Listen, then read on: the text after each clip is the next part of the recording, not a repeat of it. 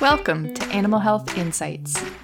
This podcast was created to connect producers, veterinarians, and animal owners, and to introduce you to the people and the organizations who are working to support animal health in Canada. Our podcast is developed with the support of the Canadian Animal Health Surveillance System. Through these podcasts, CAHSS aims to engage veterinarians, producers, and the public in discussions around animal health and infectious disease as part of work to strengthen animal health surveillance through knowledge, awareness, and data sharing. I'm your host, Dr. Kate Todd. I'm also a veterinarian. Let's get started. If you've been tuning into this podcast for a little while, you'll know that some of our discussions touch on the importance of infectious disease conditions and disease surveillance for animal populations.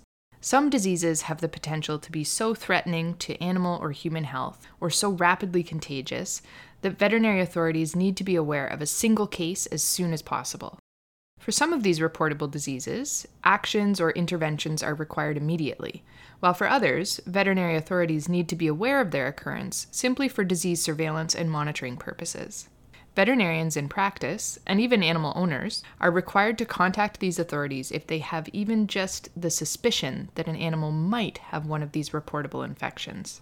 So, we pick up the phone, we search the appropriate contact numbers, and we make that call. But then what? As veterinarians, we see the patient, we get concerned, that little red flag pops up in the back of our minds, and we do our duty and contact the authorities. From that point onwards, federal veterinarians from the Canadian Food Inspection Agency, and sometimes provincial veterinarians, are involved in disease surveillance for these specific conditions. In the rare case of a significant disease outbreak, these experts monitor the patterns of disease spread and, when indicated, may be involved in management of the case to ensure it doesn't turn into an incident affecting many animals, many humans, and our national food security systems and public health. This is an important role, and it often involves several specialists working on the front lines, the middle lines, and behind the scenes to ensure rapid diagnosis and appropriate management of an outbreak. There isn't really a cookie cutter approach to these situations, but to help demystify and provide some clarification as to just who does what and the why and the how of why they're doing it, I am pleased to welcome Dr. Margaret McGagan from the Canadian Food Inspection Agency and Dr. Luc Bergeron, a disease surveillance veterinarian from Quebec. Dr. McGagan currently works as a Canadian Food Inspection Agency veterinary program analyst, and she's also a CFIA liaison for the Veterinary College and the province of Prince Edward Island. Additionally, she works closely with the provincial chief veterinary officer, industry groups, and producers in PEI.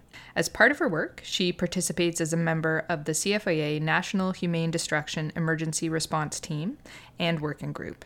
She participated in the 2004 avian influenza outbreak in the Fraser Valley, BC, that led to the development of national emergency response teams. And she trains and leads on many disease response exercises. So she has a strong understanding of how quickly these situations can adjust and the importance of strong leadership and clear communications to all involved. Dr. Bergeron is a veterinarian and epidemiologist who graduated from the Faculty of Veterinary Medicine at the University of Montreal. He worked initially as a large animal veterinarian, and currently he works in animal health surveillance, and he is the coordinator of the Surveillance Network for Bovine Diseases at the Quebec Ministry of Agriculture, Fisheries, and Food. Welcome to Animal Health Insights, Dr. McGagan and Dr. Bergeron. Thank you for having us here today. Yeah, thank you. I'd like to get a bit of background information down pat just before we proceed too far here. Dr. McGagan, can you explain what things about a certain disease condition qualify it to become reportable to the federal authorities? Well, reportable diseases are diseases that require action to control them or eradicate them because that they are a threat to the human or animal health or have a severe food safety risk or they could have a severe economic impact. They include animal diseases that are foreign to Canada as well as diseases that we have had here already. Diseases like rabies are highly infectious and severe and affect multiple sectors domestic animals, wildlife conservation, public health, and livestock economies. Failure to prevent the spread of animal diseases, including those that can be spread to humans, could cost Canada's livestock industry billions of dollars in lost production. The loss of international markets through export embargoes and the cost of control and response activities is devastating to the Canadian economy. Rapidly spreading aggressive diseases can have severe economic impacts that affect Canadian society as a whole and our trade access with other countries. Dr. Bergeron, some diseases that are not regulated at the federal level are regulated at the provincial level. Could you explain why this is? Yeah, sure. Well, um, First of all, I'd like to say uh, that different provinces have different regulation about animal health disease. So I'm going to talk primarily about what we did in Quebec, but different province, different regulation. Uh, we try to have similar regulation, but it's not always the case. And even some provinces uh, don't have regulation in terms of regulated disease. Before I, I, get into this, I'd like to say that there's different reasons why diseases are regulated. The first one is we want to enhance surveillance. So we need to know more about this disease, what is circulating. A lot of the diseases that have an impact on public health, for example, we want to be able to, uh, to have good surveillance in place. The other thing is that if we have a disease response, in other words, if there's an intervention when a disease is uh, detected or even suspected, we want to make sure that we're able to detect it as soon as possible. Because as you all know, early detection is a key in animal surveillance and disease response. So these are the two main reasons, enhanced surveillance and disease response, why we want to regulate some disease. So in Quebec, in uh, in 2015, when we've decided to put in place a, an animal disease regulation, the first thing that we did, we made a list of diseases where we felt we needed to enhance surveillance, and or we already had a disease response plan in place, or we wanted to have a disease response plan in place. And once we had that list, we took a look at what CFIA did on their side. So of course, CFIA has disease regulation. They have a different type of uh, disease that are regulated in different way. The reportable disease, of course, the immediately notifiable disease and the annually notifiable disease. So what was decided when we look in, at our list and we compare it to CFIA was to refer to, to CFIA regulation for reportable disease and to refer to their regulation for immediately notifiable disease.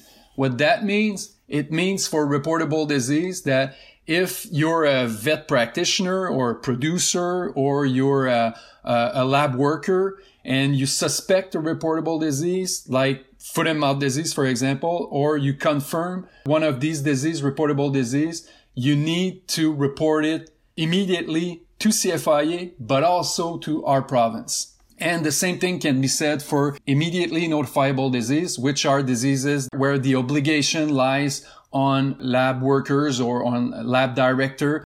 So if, if there's a positive results in their lab, they have to notify it immediately to the authorities. So for that list too, it's a notification to CFIA, but also to MAPAQ. And then when we took another look at our list and we looked at what diseases were not on the CFIA list. So we decided to add about 20, a little more than 20 diseases that we call designated disease, but are actually the equivalent of immediately notifiable disease in the sense that if you're a lab worker and you, uh, you have a positive results, you have to transfer it to MAPAQ in real time.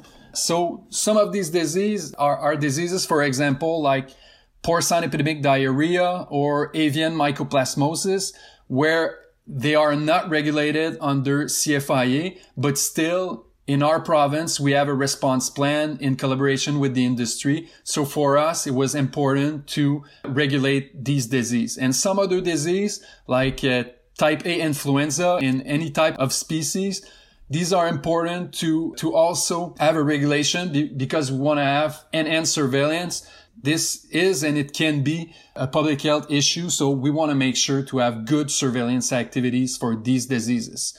That's the reason why some are regulated only at the provincial level. This is the reason why. So, if a veterinarian suspects a disease that is reportable both nationally and provincially, do they contact both the CFIA veterinarian and their provincial veterinarian? Do they contact their local CFIA vet office or is there one national number to call? they should contact both their local CFIA district veterinarian as well as their provincial vet. The local CFIA numbers are listed on our website at www.inspection.gc.ca, and there'll be a contact page they can click on, and it'll list all of the CFIA offices across Canada. I encourage people to be familiar with the contact numbers for their local CFI office in case of any type of emergency.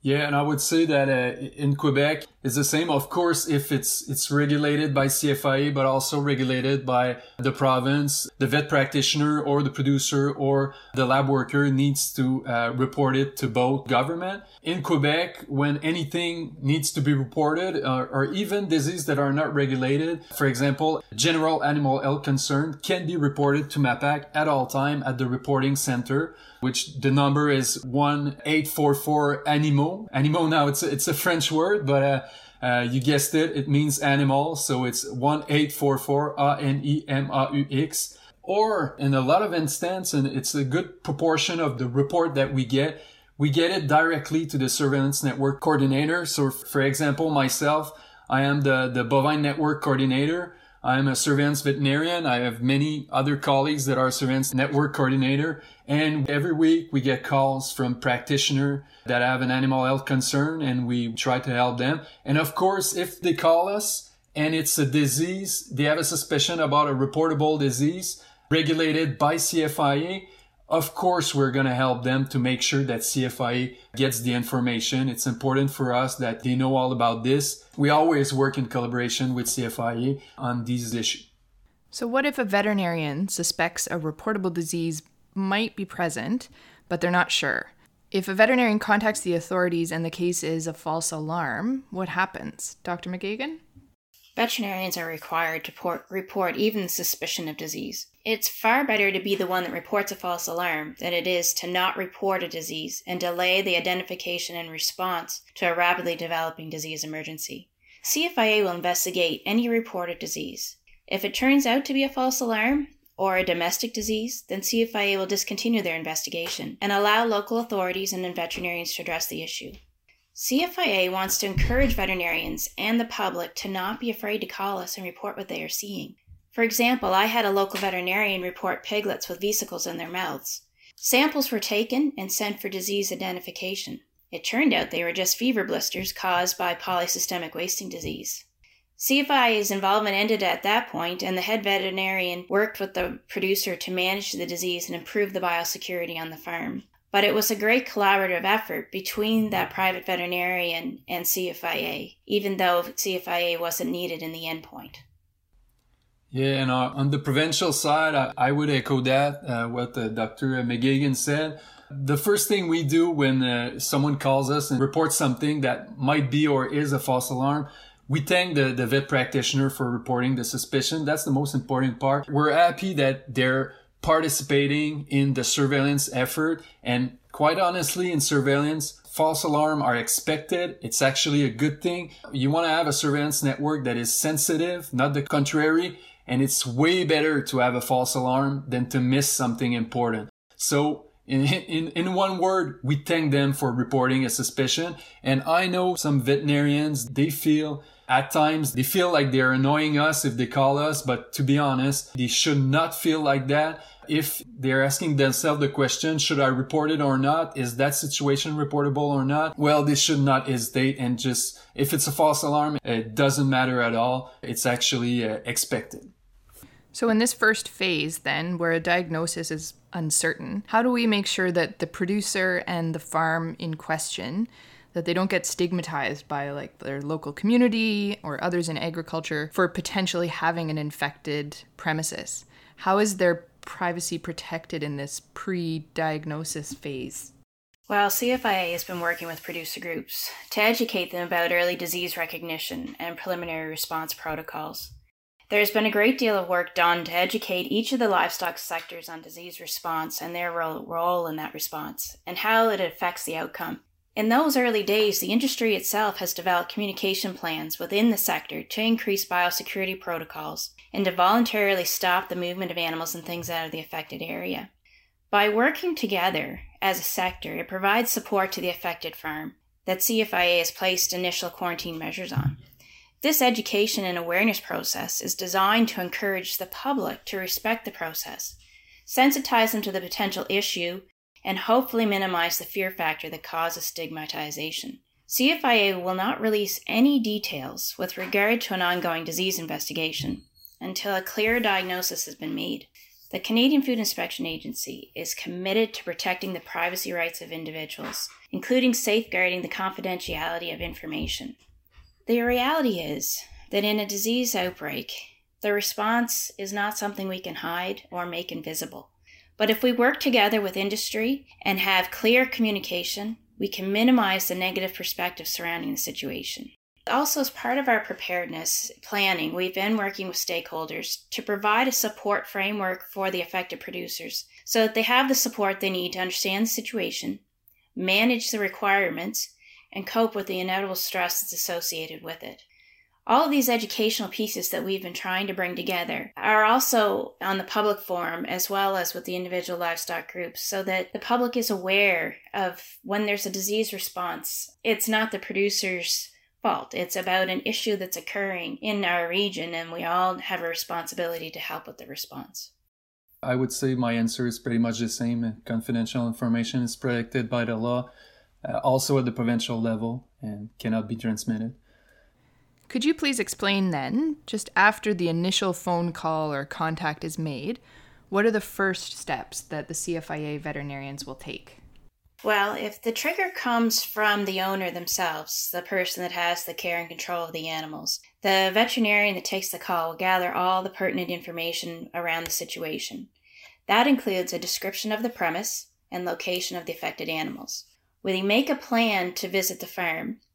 We ask the producer to send us a site plan and aerial photographs if that's possible. We need to know what the type of operation is, the number of barns and pens within the barns the number and type of animals on the premise, the location of the animals on the premise, and the production records for the previous eight weeks.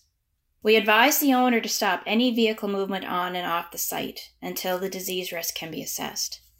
This might mean delaying or rescheduling feed or product shipments until after the CFIA investigation team has completed its visit. We ask the producer to identify any expected shipments or feed deliveries that will occur within the next 48 hours.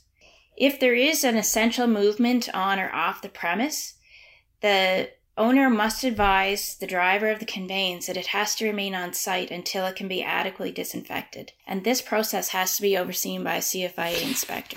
If the trigger is a notification from a third party, like a laboratory or a slaughterhouse, then the person having care and control of the animals must be contacted. So CFIA will take the information from whoever the reporting party is and then we call the owner or the producer on the farm and we ask them for what they're witnessing on the farm and we inform them of what was found at the lab or at the slaughterhouse.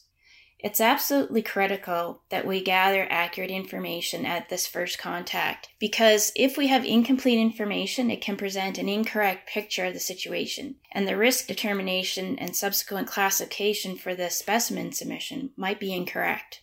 So we want to ensure that we gather all of the correct information right from the get go. After that phone call is complete and we've made the arrangement to go visit the farm and where we will meet the producer, the CFI veterinarian will call their supervisor or the inspection manager and notify him that there's been a disease report that requires investigation. The inspection manager will notify the animal health disease specialist and the emergency response coordinator, as well as CFIA management. The veterinarian will assemble a response team. That team will help set up the biosecurity lines, sampling of the animals, and may also participate in interviewing the producer. We gather up the equipment and the documents that we need to conduct the investigation on farm. We also make sure the lab knows that there will be samples coming for a disease investigation, and we arrange for a courier. Usually, these things never happen, you know, 10 o'clock in the morning. They're always 5 on a Friday. So it's important to line up our emergency delivery systems so that we can get those samples taken and delivered to the lab as quickly as possible. And so we have to assign someone to stay clean, um, but be available to pick up the samples once they've been disinfected off the farm and get them to that courier. So, how are these steps? You've kind of covered this a little bit, but how are these steps communicated and explained to the producer whose animals are potentially affected? So, that initial phone call is critical. You know, we are asking them a lot of questions and we're gathering the information as they tell us, but then we take the time to explain to them what we are going to do. So, if the situation is considered to be high risk, the most likely we're going to have to implement biosecurity and movement control. So we discussed that with the producer and we asked them where the best spot on their site for a biocontainment line will be because that's where we're going to park our vehicles. We talk about the movement on and off the farm and that there will be a CFIA person posted at the entry to ensure that no non essential traffic comes onto the farm. They also make sure that any necessary movements off farm are disinfected prior to leaving. We try to make this this control area away from the family home. If we can, if that family home is separated from where the barn area is, then we'll have that control zone over by the barn and not directly at the family home. And that's to help with the privacy side of things for the family and allow them to come and go from their house as long as they haven't been down near the barns during that time frame. But the site has to be restricted. I also talked to the producer about the fact that we're going to have a sampling team that's going to be coming on the farm. And so they will need to put on complete personal protective equipment to enter the barns and take the samples. They will look odd in their white suits and, and goggles and gloves, but this is a necessary aspect of the response to ensure that whatever is on the farm stays on the farm and that it doesn't come off when we leave. We inform the producer that he is going to be interviewed, that we are going to have to ask even more questions, and this is done through the premise investigation questionnaire. And this will help us to establish the history on the farm over the last two months. We will look at what came on and off the farm in that time. To help us with that process, we'll need to look at invoices, shipping receipts, feed records, production records, veterinary records and lab reports, a detailed description of the farm management practices, records of purchase or sale of animals and feed, as well as birth records, slaughter records, dead animal and carcass disposal records, and the contact information for the farm veterinarian. Another aspect of that will also be asking about the travel history of the family. Have they gone anywhere out of their community? Have they had international visitors? Have they had anybody unusual come to their farm? Also, the other part of this is that we are going to be issuing a notice of infected premise, and that's going to institute quarantine measures until CFIA is able to confirm the diagnosis of the disease and either remove the quarantine or begin a disease response. Dr. Bergeron, if a veterinarian contacts their provincial disease surveillance veterinarians in Quebec to discuss an animal health situation, what happens next with these calls? Yeah, so first thing, we, we get a lot of calls and these calls can vary a lot. It's different animal health situation. We have to deal with different types of things. So through our surveillance activities of our network, what we ask them to do, we ask veterinarian to report to us and Dr. McGagan talked about this a little bit at the beginning we want to we want to know about animal health situation that could have a considerable impact on three things on animal health on public health or the economy of a production sector. When that's the case and the vet practitioner feels that the animal health situation that they're facing could have uh, a big impact on what I just named, we want them to report us the situation. So as I said, we get a lot of phone calls about different types of situation the first thing we always do, and I think that that's the first thing that all surveillance veterinarian across the world will do, we take a picture of the situation, but really the first thing we want to do is to assess the impact on animal health, public health, and the economy of a production sector. That impact, it's, it's not always easy to measure that impact, but that's the first thing we have to do. And we do that because we want to know, uh, we want to decide, are we going to further investigate or are we going to intervene if needed on that situation? Once that is set, it depends of the situation, but most of the time, even if the situation is not that clear, we most of the time transfer initial prevention and control recommendation sometimes when we get a phone call, we know uh, it's about what, or in the differential of, of the practitioner, we have a good idea of what disease it could be. So for us, it's possible to transfer prevention and control recommendation. Now, the other type of recommendation that we can transfer during the initial phone call would be public health recommendation. We don't always know if there can be an impact on public health with the animal situation that is reported to us. But if we feel it's the case and there's a chance it would be the case, these recommendations are uh, transmitted during our first phone call. And of course, the next thing we do is we look at what has already been done in terms of diagnostic procedure. And if we feel we need to investigate it more, we help the practitioner and the producer to do so. And of course, there's other action depending, not necessarily on the first call, but other action that can be done depending on the situation, trace in, trace out, risk assessment, mapping, and other things of that type. And one last thing I would like to say about the type of intervention that we're doing. Most of the time, especially for the plan intervention that we, we have in place for certain disease, for example, for porcine epidemic diarrhea or uh, LTI in avian or mycoplasmosis in avian, where it's a planned response. All of this is done in collaboration with the industry. Without them, there's a lot of things that we wouldn't be able to do. So it's pretty much all the time in collaboration with the industry, which is a real important part of disease response. Sometimes we'll have histological or tissue samples or diagnostic tests performed at a veterinary diagnostic laboratory, and the diagnosticians may have cause to suspect a notifiable or reportable disease based on the test or the pathology results. In these cases, what happens next, and how are these test results communicated back to the veterinarian or the producer who submitted the samples? Dr. Bergeron, I'll let you comment on this from the provincial perspective first. Well, in Quebec, and I, I think I'm pretty sure that's the case in every animal health lab in Canada, across Canada. All animal samples that are sent in animal health labs are submitted by a veterinarian. So it's how it works. The test results are always communicated back to the veterinarian. And of course, the veterinarian is linked with the producer. So the producer will always get the test result through the veterinarian. Now, it's important to say also that if a diagnostician has a suspect or confirmed case of a reportable disease, he must report it to CFIA and also to MAPAQ in our case because that's what the regulation said. The same thing can be said for immediately notifiable disease, but now the lab will have to report it to CFIA and also MAPAQ and for designated disease, which are the disease that were added in our regulation by MAPAQ in the province of Quebec. That's the same rule that applies for immediately notifiable disease. So for designated disease, the lab will have to report it real time to MAPAQ. And Dr. McGagan, how does this work for those diseases that are federally regulated? Well, when we get a report of disease that comes from a diagnostic laboratory, an on site investigation is always done. The district staff, like where the laboratory is, they'll pick up the specimens at the network laboratory and they'll submit them to the National Center for Foreign Animal Disease for confirmatory testing. If the district where the disease originated is not the same as where the laboratory is, then they'll contact the local district office where the farm of origin is.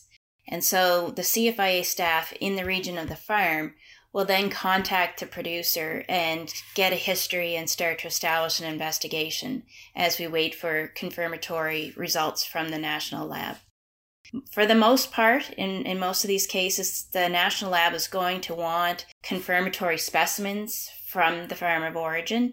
And so CFIA will make a plan to um, visit the farm and take additional samples for that testing confirmation. So, finally, just for a bit of fun, I'll give you each a bit of time to discuss one disease that is currently of interest in your neck of the woods. Dr. McGagan, what reportable disease is of interest for the CFIA right now?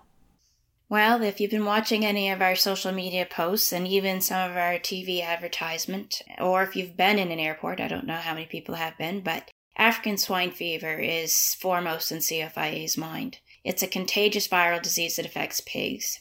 It has been spreading rapidly across Europe and Asia and has already wiped out a third of China's pig population. It's not a zoonotic or food safety risk. However, its rapid spread and high mortality rate has devastated the swine industry.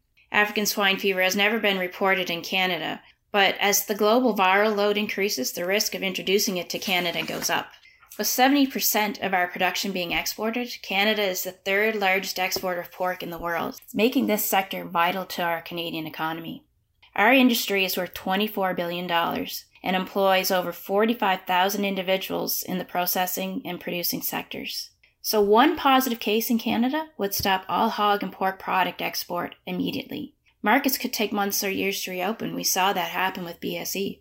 In 2018, the export of Canadian pork was valued at $3.8 billion, and we exported to 87 countries. That would be a devastating loss to the entire country. All Canadians would be affected, whether they realize that or not. African swine fever has a very high mortality rate, and so without an available vaccine or treatment, prevention is our best tool. But we need to be prepared to respond in case it does emerge here. So, knowing the signs of disease and identifying them early is critical to managing and containing a potential outbreak. We have enhanced surveillance systems that have been implemented to monitor Canada's herds. We've also looked at tighter import controls. We feel that imported pork products represent the greatest risk of introducing African swine fever to Canada. So, to combat this, we have teams of sniffer dogs that have been trained and deployed to identify illegally imported pork and pork products at our ports of entry. Canada is looking at more ways to increase that security to ensure that products aren't coming into Canada illegally or unknown. Preventing the spread of African swine fever is everybody's responsibility. You need to be aware of what the risks are.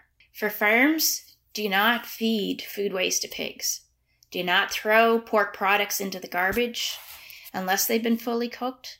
Do not allow pork products to be brought onto your farm. And what I'm saying is that if you have employees that eat in and around your facilities, do not allow them to have lunches that have pork products or have their lunchroom isolated um, and away from the barn so that waste products are not inadvertently fed to the animals. Make sure that all your farm equipment is clean. Any of your footwear and clothing is clean prior to visiting a farm. Know where your feed and feed ingredients are coming from. We do know that African swine fever can last for many weeks in feed and we want to ensure that your feed ingredients are safe. Know what the signs of African swine fever are and report any suspicious pig illness to your vet or CFIA immediately. So, I know we generally consider reportable diseases and we think about them often perhaps in our agricultural animal populations, but there's some diseases that are also of concern in our pet animal populations. How does the CFIA approach these types of disease conditions? I know there's been some interest in which diseases are regulated right now because of the number of dogs being imported into the country during this pandemic from afar and the potential for human exposure to some pathogens. Well, pets and other species can just as easily spread disease as livestock can. The CFIA is responsible for regulating the importation of animals, which includes dogs, into Canada. Import conditions are applied to prevent the introduction and spread of diseases of concern into Canada which could have a negative impact on the health of animals and humans. Canada's import requirements for dogs, as well as the disease regulated by CFIA, are determined under the Health of Animals regulations. The CFIA must also adhere to international trade standards and therefore cannot impose conditions for disease which are present within Canada and have no official control program for. Rabies is the only disease of domestic dogs that is regulated by the CFIA and for which import controls exist. However, all dogs imported into Canada must be healthy with no visible signs of illness and are fit to travel. If an animal appears to be in poor health or is found to be non compliant with the CFIA's import or humane transport requirements, the CFIA can pursue enforcement actions, such as refusing the animal entry into the country or applying fines. We tend to see two types of dog imports in Canada commercial, which is for breeding, resale, or adoption, and personal pets, you know, the ones that come in with their owner. In both situations, the owner or the importer is ultimately responsible for ensuring the health and welfare of the animal in their care. This includes complying with the CFIA's import and humane transportation requirements, as well as any other federal, provincial, territorial, municipal requirements and or local public health requirements. So, Dr. Bergeron, is there a disease that's particularly of interest to MAPAQ and to RAIZO at the moment? Well, always. We're many people at RAIZO, so there are different interests, but uh, on my side, I would say uh, if we're talking about uh, disease that are not on our territory, disease that are regulated by by CFIA, some reportable disease, of course, African swine fever, avian influenza, which is spreading as we speak uh, in Europe right now. So these are, I am preoccupied with this, but I would say that to me, the big one, the one that I fear the most, and it's always been the bigger one for me, it's foot and mouth disease. So I know that right now we're talking a bit more about uh, swine fever, but uh, you know, it doesn't mean that there's not a risk for, uh, for foot and mouth disease. And this is the big one for me. If you're talking about diseases that are of uh, economical impact on our province that our province deals with, of course, there's the porcine epidemic diarrhea. There's also Salmonella Dublin infection in cattle. So these type of disease in our day-to-day basis, we have a, a lot of interest in these disease. But my final answer would be any for me. And I think we share that a lot with other surveillance veterinarian, any emerging disease that we don't know of yet. We have a, a good example right now on the human side. This is something that no one predicted. We, well, maybe some would say they have predicted uh, a disease like that, but this is something that we always fear. And not only that we fear it, it's something that will happen. In the next few years, there's gonna be a new disease in animal health that's gonna have an impact, important impact on animal health, public health, or the economy. And we don't know of it yet. So we can prepare as much as we can, but there, there's not always much that you can do if you don't know what you're facing yet. So my final answer would be an emerging disease that we don't know of yet. I think that's a pretty good final answer. It's obvious that there's a lot of diseases that everyone has to keep in mind, everyone involved in veterinary regulatory medicine. So, are there any resources either of you would like to share, either for veterinarians or for producers, about reportable disease surveillance and response? Yeah, well, on my side, I, have talked about it briefly, but if you get involved in our surveillance activities, uh, which uh, our network and in Quebec, vet practitioner knows about it, which is called the RAIZO, you get the RAIZO Communication. They're always available through our all the vet association in Quebec. So we get these information to vet practitioner through these association. They're also available on our website. So for me, it's it's a real good start. But also just to participate will open your mind about disease surveillance, will make you more vigilant. And that's what we cheer for. That's what we expect from a vet practitioner that they, they participate in our surveillance activities. Well, I, I totally agree. That participation side of it is so important. You know, the the National Farm Animal Care Council, they have all kinds of links with the similar information on it. Everything I talked about today is on our CFIA website, which is www.inspection.gc.ca, um, as well as all of our uh, federal Department of Agriculture websites and the local government websites. The resources are there. I understand completely that they are not easy to navigate and that it's a challenge to find the information. So I just, I encourage people to take the time to review sites. You know, we're very good at surfing the net for what we're interested in or shopping and finding the best buy. But this is important. And so, you know, during peacetime, get familiar with those links, know how to find the information that you need. And Get to know your district veterinarian. The local CFIA is a fantastic wealth of knowledge for you, and they can provide you with so much insight into your disease response questions. They can help you with what you need to do to prepare as a veterinarian or as a producer, and, and they want to make that connection with you because should something happen here, we're all going to have to work together. And so we need to know each other to begin with. Thank you very much to both of you for sharing your federal and provincial insights with me today.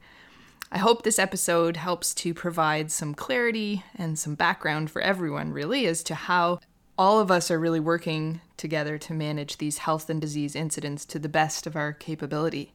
I really appreciate you both taking the time to share your perspectives with us today on Animal Health Insights. Thank you. Once again, I'd like to thank the Canadian Animal Health Surveillance System for their support of the Animal Health Insights podcast. CAHSS is an initiative of the National Farmed Animal Health and Welfare Council, and it has broad based support from both livestock sectors and from government. CAHSS brings together data and information from across Canada in order to demonstrate animal health and to guide planning on national animal health priorities. Effective disease surveillance can demonstrate the health of our animals, and it enables prompt action to minimize the negative impacts of disease. Funding is provided through the Agri Assurance Program under the Canadian Agricultural Partnership, a federal, provincial, territorial initiative.